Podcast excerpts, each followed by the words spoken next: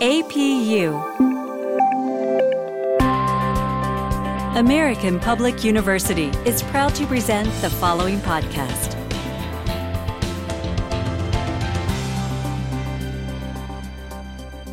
Welcome to the podcast Innovations in the Workplace. I'm your host, Wanda Curlee. Today, we are going to be chatting about artificial intelligence and the internet. With the COVID 19 outbreak, we have spent a lot more time at home and probably on our electronic devices. Today, my guest is Mr. Dan Prather, who is the CEO of Telpowered. He also has many years of IT and leadership experience in industry, including NCR, Blue Cross Blue Shield, to name a few. Dan, welcome to Innovations in the Workplace, and thank you for joining me. Hi, Wanda. It's good to have you here. Many of us spend many hours per day on our devices, either for work or for pleasure. We spend time on them to help us understand what's going on out there. Can you explain a little how those pesky ads know us? Oh, you're talking about the ads on the internet when you're doing some search? Yes. Well, I think this has been an age old issue with internet and search engines and just about everything we do now, even your email has pesky ads in them, depending on what service provider you're using. But I think at the end of the day, the issue we have with them is everything we do on the internet is putting some kind of cookie or something on our machines. And those things, unfortunately, are being used to, depending on who you are and what you use your machine for, they're used to have a better understanding of our behaviors in search engines, our behaviors in discussions, our behaviors with just communicating with each other. Where they become pesky is is when there are bad actors out there, they're ethically challenged, and they use that same information to feed us what we now have coined as fake news, or they can shoot different types of malicious software applications to our operating environments, which can include desktops, you know, laptops, notebooks, and in some cases, our mobile footprints. Interesting on that. You mentioned fake news. That brings to mind that now with AI, artificial intelligence, it's bad actors, so to speak, can create photographs, digital photographs, that you can't even tell that they've been manipulated. How is that done? Or can you provide us some feedback on that? And how will we ever combat that to understand what's real and what's not real? If we look at industry, there's there have been a lot of great efforts to combat it. There are a lot of good solutions out there. There are organizations, you know, like the IAB, that uh, and the what is it, the 4As, and some of those organizations that are have taken great strides into putting measures in place to authenticate the advertising that comes through their partner companies. With the images that people download via search, of course, you know, there's always been the copyright issue thing. Uh, search engines scrape just about anything they can find, and people download images without authorization. Unfortunately, we're not all educated uh, to understand what is good in that image and what is bad. With every image, of course, not going through an educational course for this podcast sake, there's certain information in just about every file that's produced, and it's called metadata, right? And with metadata, that metadata is going to let us know where something was created, the date and time it was created, and in some cases, the location of where that file was created. And if the author or the person that created the file is extremely savvy and have their stuff together, then they're going to pre-fill that metadata and lock that stuff into that file with copyright information as well. Now, from the human perspective, we typically don't go check that information. We just want to get what we want to get and we keep on moving. But now we have some sophisticated tools, if you're in business, that when we download information from the internet or from some of these clearinghouses that sell images, our tools will automatically, which is AI specific, will search those images and search that metadata and report back to us to let us know if there's a copyright issue or trademark issue or anything like that. So, yes, there are some great strides made in these arenas, but ethically, the challenge is is education, education, education. That seems to be the truth with just about anything these days. So, we use the internet for many things, including research. It is hard to know if it is legitimate or not. So, how can AI help us understand whether the research we're looking at is truly legitimate? Or can it? That's a good question. The obvious thing is, is you know, AI definitely helps us from an obvious perspective, helps us to reduce the time to complete task. right? There are different approaches to AI. And of course, of the three major or three, I wouldn't say major, but three best known um, methods for understanding AI are automation of business processes, right? Connecting customers with resources, important resources. Some people would say employees, or analytics, having a better idea of how deep that, that information goes. Some of those expected things that we, to answer your question, would be to seek and collect the data, of course, to react and act on that data, and then, of course, influence human decisions and actions. And it's that influence in human decisions and actions that I really think we become ethically challenged. Because when the machine is doing everything we take actions, we have to now police ourselves and police the, the stuff that we're looking at to ensure that we're making decisions on ethical. When I say ethical, I'm talking about tried, true, authentic information from an authentic source.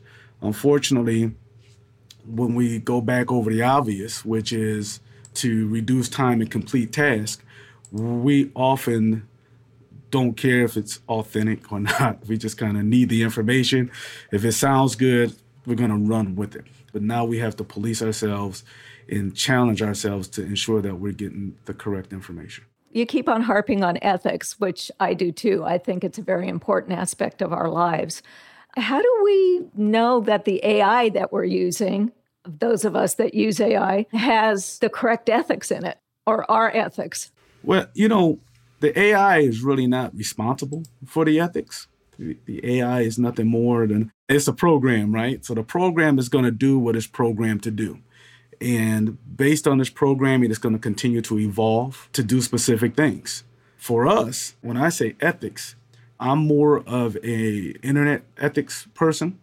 And when we look at the internet, the internet just has so much information that it returns. We often found ourselves getting in trouble with just, you know, looking for information, doing research, going to different portals that we thought were credible with the information that they provided, only to find that the links and the things that they were providing were either outdated, someone put different information on them, they weren't maintained well, or the information didn't have all of its source materials put together correctly so that when we went to qualify that information, we could actually point to these resources. Well, because that's not being done heavily, we're taking approaches now to really look at that stuff because now with Alexa and Siri, all these things that are scraping this information to report back to us, you know, I think we have a corporate responsibility to ensure that accurate accurate information is being provided to the end users that depend on that information. Case in point, the internet right now, if, if we search the internet, a lot of things use URL shorteners those became very popular. URL shorteners to shorten URL so that people don't have to see all the garbledy goop that comes behind it. And it makes it a lot easier for you just to point and click and go to whatever the source says go to. There's really nothing to stop anybody from putting anything behind that URL shortener.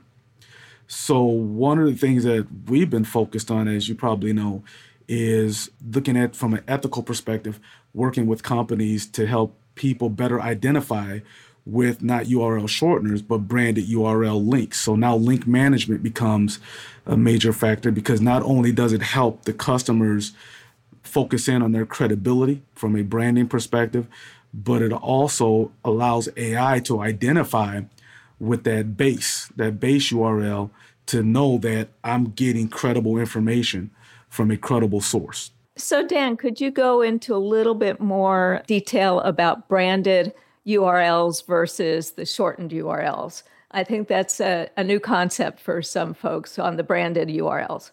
Sure. Well, you know, nothing's revolutionary here, but when we look at the stuff that systems are pulling from our websites, for instance, most websites have broken links, they have a lot of things. Ads, for instance, advertising is posted, and those ads are impressions. They gain impressions from people, but they ultimately want you to do what? Click on them. And once you click on that ad, it's going to take you to an endpoint. The same thing with images. Images can be ads or they can be pictures, but if they're on the internet, ultimately you click on them. That's a link that's going to take you to an endpoint. This is the dilemma that we're trying to deal with now because, once again, if you have a bot programmed or you have a process or a system that goes out and looks for specific information and it's gathering specific links from that resource. For example, if you post a white paper and you have 40 resources in that white paper, well, my bot is going to go out there, search that site, find that paper, and it's going to start making decisions all from that so that I can be well informed on how to deal with my customers in a contact center, for instance. If your information is bogus, your links are broken, and I can't authenticate that information, well, we're going to have a problem, right? Because now my contact center with its automation is pulling all of this information from that source, and it can be incorrect information for the agents that I have on the line that are going to be searching to try to get this information to people, or if it's in our IVR system, the IVR could be sourcing out incorrect information as well. Depending on the type of contact or care center, which we have a care center, depending on what type of system you have and how that's mapped, giving people the wrong information could be dire in some situations. So this is why we took up the challenge many years ago to really start looking at uh, URL shorteners and getting people away from URL shorteners to look at branded linking solutions, which we coined it as link management or link choices. The same methodology is used for ad choices. With ad choices, ads have a little symbol on them. People look at those ads, they know that they're monitored by specific clearinghouses and partners. Link choices is pretty much working with a similar concept where the policies and the rules and those types of components are being facilitated by an entity to help build best practices by users on the internet. And by doing that, it will definitely help people create their content, host content, for us to capture that content and make sure that that content is available for bots, AI, different machines that need to have a better understanding of how to strengthen their processes for organizations that are trying to get a better, deep you know, sense of learning for their systems to mature by making sure that these best practices are built into our link management strategies across the internet. Not just the internet, but any artifact or endpoint that can be mined by any system or bot. That's kind of interesting because with that branded URL, it almost takes out the requirement to triangulate. We've always been taught triangulate, triangulate, triangulate to make sure that the information is correct. So, with that branding, that kind of goes by the wayside. I wonder if critical thinking will go by the wayside as well with that, but I hope not. Well, I don't I don't think it will, Wanda. I don't think critical thinking because you know these are machines. Right. They can do a lot, a lot faster than we can do in many situations. However, the human side is going to be an intelligent agent that will always work to make that component even better. I totally agree with you because I know there's AI in, for example, healthcare, helping doctors make diagnoses, but it's still ultimately the doctor's or the nurse's responsibility to make sure that the AI is correct. And if the AI is not correct, it learns from that. So I see a partnership between AI and people and people provide the value add, whereas the AI provides the dump of data, so to speak, logically for humans, but for that. So let me ask you this. Most people think we don't have AI on our laptops or computers, but we kind of do these days. But I wonder if we'll in the future need to have a more sophisticated AI on our laptops, or maybe the Dells and the HPs of the world are already building that onto laptops, I'm not sure, to help us go out and find the branded links and to find things that are legitimate. What are your thoughts on that? I think most people are like you and I sitting here talking today. The companies and the people that work for those companies are always trying to better not just the companies, but themselves as a people, we want to be the best we can be.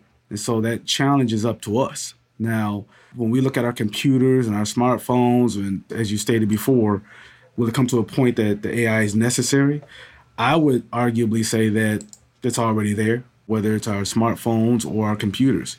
If I take my laptop and leave home or leave my office and go anywhere with the location, on and this, that, and the other, the computer's already reporting back information. to Google or whatever entity it is that wants to collect information of my movements.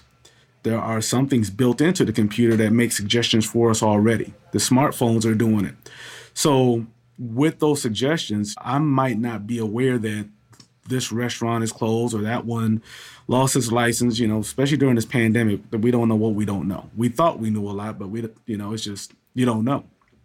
Now my phone or my sometimes the computer does it, depending on where I go. It'll say, "Well, you like to eat here. You've been here 13 times in the last six months. Did you know that this is closed? You might want to try this location." Okay, well I didn't know that. It's just looking at the data that I had on my machine or on my device. It's also looking at other sources of information that might be related to the things that I do. And it's helping to make a decision that it thinks I might find applicable with the things that I do and the movements that I make. So I would say arguably the computers are AI. We've had it around for a while. We input things, it's learning, it's capturing that information, it's trying to help us make better decisions. Maybe at a lower level.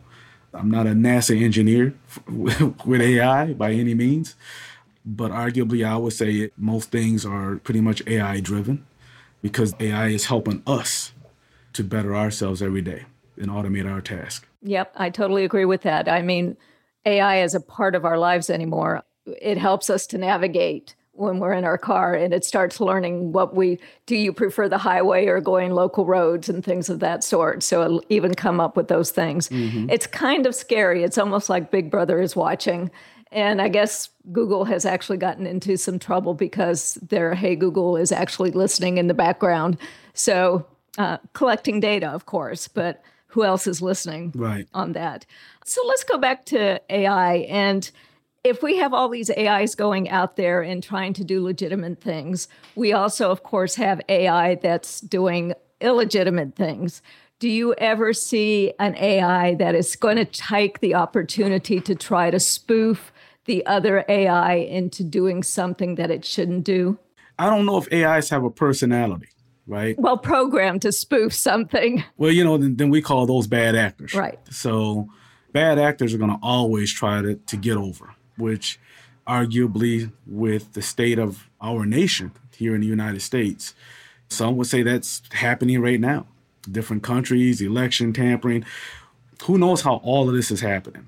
Arguably, we say it's like a bad joke, me playing a joke on you, changing out this or changing out that. Can it be done? I can't say no. Mm-hmm. I'm not a bad actor, so I don't have time to play games or do uh-huh. to do malicious things to other people. But the people that have that mindset, then with that kind of mindset, anything is possible. Okay, so like kids with too much time on their hands. Yeah. So when we talk about ethics and AI, the ethics has to be coded into the program. How does a company or somebody that's using AI on the internet, make sure that it's got the ethics that you're willing to use or not use. Because let's face it, for the military, there's one style of ethics, and then for civilian populations, there's a different style of ethics. Well, once again, it, it comes down to the person that's actually creating the program, what their experiences are, what they've been exposed to, and it could be their personal, their mentality on one side or the other. It could be their spirituality on one side. Everything that makes up a person is going to go into the work that they perform. Now, of course, if you're working for a company, they're going to have guidelines and rules, and there's going to be code reviews and everything else before something is, set loose. But it still comes down to the people that put it together. If you're a good person work for working for a bad company and they want to do something malicious, it's up to the person. We just don't know. So can anything happen? I think anything can happen. Still up to the people that are behind it. But when I'm looking at how do I know and how do I determine if something is valid, we have to break this thing down into simplified components. We have to keep it simple. And I think sometimes we make things too difficult and too complicated.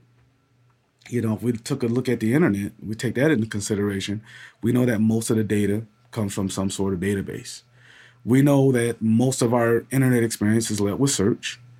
We know that search results provide us linkages to endpoints, and endpoints provide us with content that we consume and take in.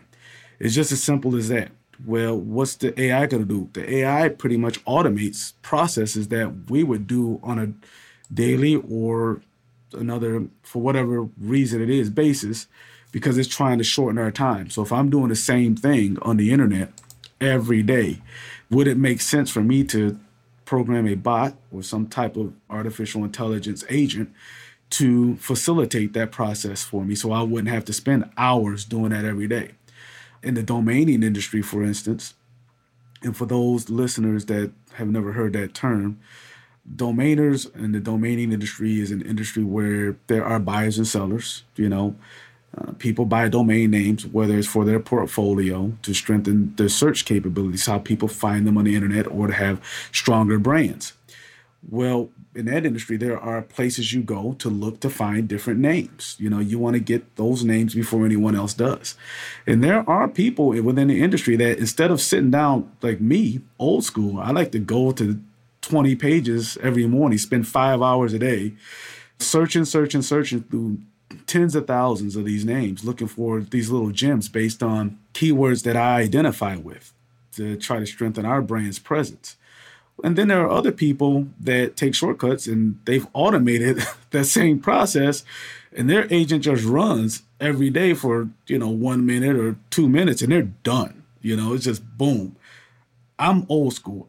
Some things I just like to look at myself. That's just the way it is. You know, I, I got to look at it. I have to have an emotional attachment to it. Some people would say I'm having a bromance with a brand name, but that's just me. So everyone has their different approach. And that's where, ethically for me, I have to be able to see it. Can I have an AI that can go do this for me? Yes. Can those AIs that others are programming be sophisticated enough to check the trademark clearinghouse to ensure that this thing is not trademarked? Yes. Can they check a lot of different? Yes. Ethically, though, can they check to see if I have a spiritual connection to this and I may or may not do it because I now need to have better information behind that. And the previous buyer, you know, a person could have died, you know, and I, I don't want to do it out of respect for this or whatever. That's going to be on a whole nother level. So I still think we have a ways to go because as these things still try to automate some of our processes, there's still an emotional component that's connected to humans that disconnect us from how far an AI can really go. Ah, that's quite interesting. Today we are talking to Mr. Dan Prather. We will be right back right after this short break. At American Public University, we believe that everyone should have access to a great education. It's not a privilege reserved for the few. And we believe higher education must come with lower tuition. Because when more doors open, more lives change. American Public University, within reach, without limits. Online classes start every month. Learn more at AmericanPublicU.com. Welcome back. We're talking to Mr. Dan Prather and artificial intelligence and the internet. And I want to go back to something you said, Dan. You were talking about ethical situations and AI and how it can do different things. I'm in education at the university level. One of the things that, when we're designing courses, that professors struggle with is if I send them out to a website, I'm wondering, going back to your branding of URLs, if that's something that could help education in the future, especially at the university level where students have to do research or professors are trying to put different things, even articles. AI has found that even articles in journals, accepted journals, are 60% probably not valid. That's correct. You're echoing something we spoke of earlier during this session, which is that credibility of content, these links. You know, most people will, I wouldn't say most people, a lot of educators, a lot of authors, when trying to source things in even white papers, use cases. It's quick just to put the link to something in there. The issue with that is, like we said before, companies dissolve, go away, then the link is no good, which makes the paper null and void. The source may have changed because another company bought mm-hmm. or purchased the rights to this. Well, now your paper, although it's a great paper, the links, they're no good. All that stuff are some of the challenges we're dealing with today. And that's why we're, we're having this discussion. Although when we hear AI, we immediately think of the technical components of AI. There are the ethical components, which, like I said before when we started, we're echoing education, education, education. And I think uh, I love the way you segued into the, the educational component because that is one of the reasons why we got into this business years ago because people were sending information to each other and the credibility was gone after I clicked one or two things here and there and it just unresolved or I've had customers and clients in the past that have had great businesses and they've had links to specials and discounts and everything else.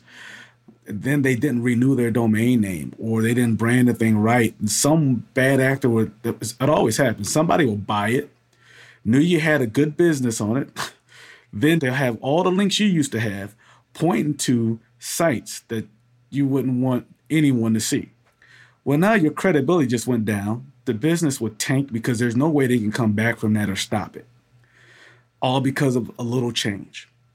It can become a nightmare if you have that. With URL shorteners, they do have unique keys, so that helps out. But if the person deletes the account or anything else, well, guess what? Null and void. So with brandable links, it's not just a branded link. The way we're looking at link management is from a responsibility because people do read to understand.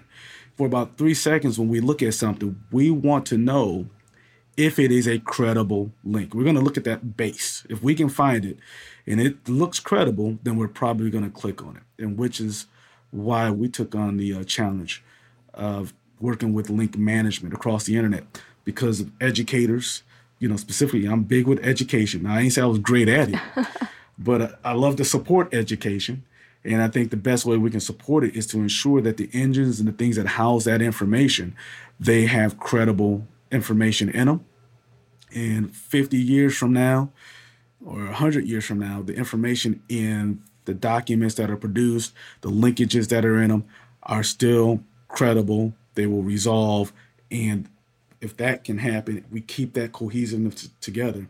Then what will happen is the AIs and things that are digging for that information will know that that information is is credible and authentic. Okay, so with the branding of the or link management, as you call it. Mm-hmm. How do you see that changing the internet? Will the average user see a difference, or what will it look like? I think the average user will see a difference. This evolution has been going on, you know, trying to better identify with what's good and what's bad has been going on probably for over 10 years now. It's just a slow crawl because we as a people still want to see things done very, very fast we want things now. We want it now. Um, and the millennials and Gen Zers want it even faster. Oh, yeah. The difference between them and us is I'm ready to eat. When I say I want a hamburger, I go in the refrigerator, take out the meat, form the patty, cook the burger. That's a 30 minute process. A lot of folks today, if I tell a friend of mine, hey man, you want a burger? He's out the door, down the street, back within four minutes with a burger, right? Because he wants it now we're pretty much the same way. It's just going to take time. But with anything else, is once something clicks, it clicks, and people will start seeing that. Like I said, it just takes time, like anything else. But the responsibility and the onus is on those that take up that challenge. And so, you know, our challenge is ethics on the internet. So, for example, when we see the ad choice that tells us it's a credible ad, Will there be some visual identifier with your link management or brand management? Yes, there will be. There will be a visual identifier. Right now, we're working in beta with, with a couple of companies that are putting this stuff in documents um, and doing some some of the things that we're discussing today. The way we say we have a little bit of skin in the game is that we, as domainers, taking the domaining side of our experience into consideration we spent a lot of time over the last four or five years ensuring that we secure the right domain names that people can identify with that says this is the trust. It's kind of like you don't buy Coca-Cola from somebody that misspelled Coca-Cola or put four dashes in in three words. You buy Coca-Cola from Coca-Cola, right? You don't go to the misspelling of Google and download something else. You know, you download from Google. And we expect to be the same way people will be able to identify us probably not by a visual icon, but they'll identify with what is credible. And when we say credible, we look at it two ways things either approved or they're confirmed, right? And that's what we're working on right now. So people can say, hey, boom, this is it. We're good. If I click on this link, I know I'm I'm going to the right source and it's a safe link. That's the other thing too, safety. You know, we want to make sure you're not going through four or five clicks that are loading things onto your your device to uh, try to do malicious things or mislead you somewhere where you don't want to be. Wow, that's got to be powerful for companies and education and healthcare, all of them, to know that you're going to a credible source because there is so much misinformation out there. As you said, with the customer side, and as I mentioned with doctors, can you imagine if doctors knew that it came from a credible site? They would be, they would feel much more comfortable with that AI or with that website. And you know, Wanda, just to make sure I'm clear, it's not even just our site. Sometimes, you know, we're working with an agency now that is, you know, in the faith-based arena, mm-hmm. and they're just a, you know, a partner with us.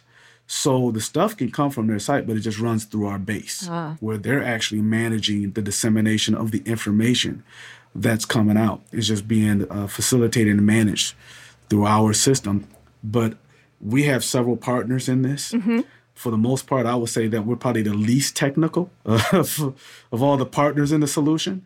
But from a solution and an architecture perspective, we wanted to ensure that ethics on the internet was first and foremost, that the brand identification was key, and that when Siri, Alexa, or any other device looks for information across these sources, they were going to get credible information, even if it reads down to the metadata level. We're trying to ensure that these sources are credible and the information is solid. Excellent. That's got to be great for Siri, Google, and Alexa too. I don't have Siri, Google, or Alexa at my house except on my phone. But if I were to ask them a, a, question, it sure would be nice that the information that they're sending back to me I knew was ethical and branded and had link management. So to me, that's just amazing. If you had a crystal ball, and I know this is not a good question, but I'm going to ask it anyway. If you had a crystal ball and knowing what you're doing with brand management, how do you think AI and your brand management or link management, I'm sorry, will change the internet in five, ten, or 15 years? Or will it? Well, the operative word is if. The only thing we can really do is try like I said before, I need to believe that people try to do the right things with everything they do. With writing code and going into a deeper learning state, I've worked with big data companies. I've been across that all throughout my career. So I totally understand how deep this thing can really go from a deep learning, machine learning, analytics perspective. And I think armed with that information, like I said, I, I lean to believe that the sky is the limit the sky's the limit. But that sky can only become the limit if we have proper education. And knowing what I do know lets me know what I don't know because things change every day. So instead of trying to understand everything, I'm going to work with the lowest common denominator, which is ethics on the internet. And if I can work with, you know, some great people to make a little bit happen, then maybe bigger things will happen in the future. And I think that's where we start. The internet is an ever evolving thing. I still think it's young in what it can do, but I think we have a, an excellent opportunity right now to, uh, I would say, change behavior and change how we look at some things. You know, most people will say, well, that's probably not going to make a huge dent in five years or maybe even one year. But then six months ago, most people and most companies are like, nobody can work from home. Nobody will ever do it. We don't care what you say. You can't remote work. It's not possible. Our clients are too important. We can't give you security. That's a security risk to work from home. Then overnight, you can work from home. We're going to get your computer. All that stuff changed in a day. So, one word, it just changed. Yep, and even now they're not going back to their office spaces. No, so you you have to ask. You know, you ask yourself now. You scratch your head and say, okay, now all the companies that are super duper secure you couldn't work from home. Well, your super duper secure is now working through some box at home that is, you know, some $59 internet security internet package at home. And you're just working on your company's laptop. Vpns are popping up everywhere the whole nine yards. So we changed overnight with that footprint. I tend to believe that the way we gather information and we start doing our own due diligence to authenticate the things that we bring i wouldn't just say into our homes but unto our desktops what we review and what we consume to say is correct is going to start with the lowest common denominators, which to me, right now, when I look at it, I don't care what search I do on the internet, everything is linked to something, somebody, and it goes somewhere. And unless we can build some trust into that link management strategy, we're going to always be questioning it. If I click on this, what's it going to do to my digital footprint? My desktop, my mobile footprint, whatever. We're going to always have that question until we have some best practices that everyone understands across the stage. So I'm going to stick with that for a while. So, as you said, education, education, education. We have got to train everybody. That's correct. And that's not just the employees, we also have to educate the consumers as well. So, education is key to everything, I believe. So, Dan, thank you very much for joining me today for this episode of Innovations in the Workplace. Do you have any final words? some of the things we talked about today with respect to AI, innovation in the workplace, I think the key things that resounded throughout our discussion were education. I highly encourage everyone to seek out credible, credible education when it comes to understanding what AI is and what it can do for you. Don't try to take on AI from an industry perspective. See what it can do for you. And, and if you start with that, then that's the biggest first step that anyone can take. The second thing is always keep ethics in mind. Ethics play a major role in what we view as good and what we view as bad. Also helps us to determine what lens we're going to look through, right? Our lenses are challenged every day, but we sometimes have to stop, smell the coffee, and say, all right, which lens am I looking at this through? The AI is doing this, but do I need to go back and double check sometimes? The machine is only as good as how we program it or how it's programmed to evolve. But we still have that gut feeling sometimes to go back and double check and make sure our sources are the sources that they're supposed to be coming from. With the Internet of Things, AI, all the the $50 million coin terms that are coming out, we still have to remember that behind everything and every good machine, there is going to be that human intelligent factor and we can't forget that. No matter how how much we want to see all these great things work, we got to remember that there's still that factor in there that we still have to build in over time. Dan, thank you for those wise words. And thank you to our listeners for joining us. You can learn more about this topic and similar issues in artificial intelligence by reviewing APU or AMU blogs. Stay well. For more information about our university, visit us at study at apu.com. APU American Public University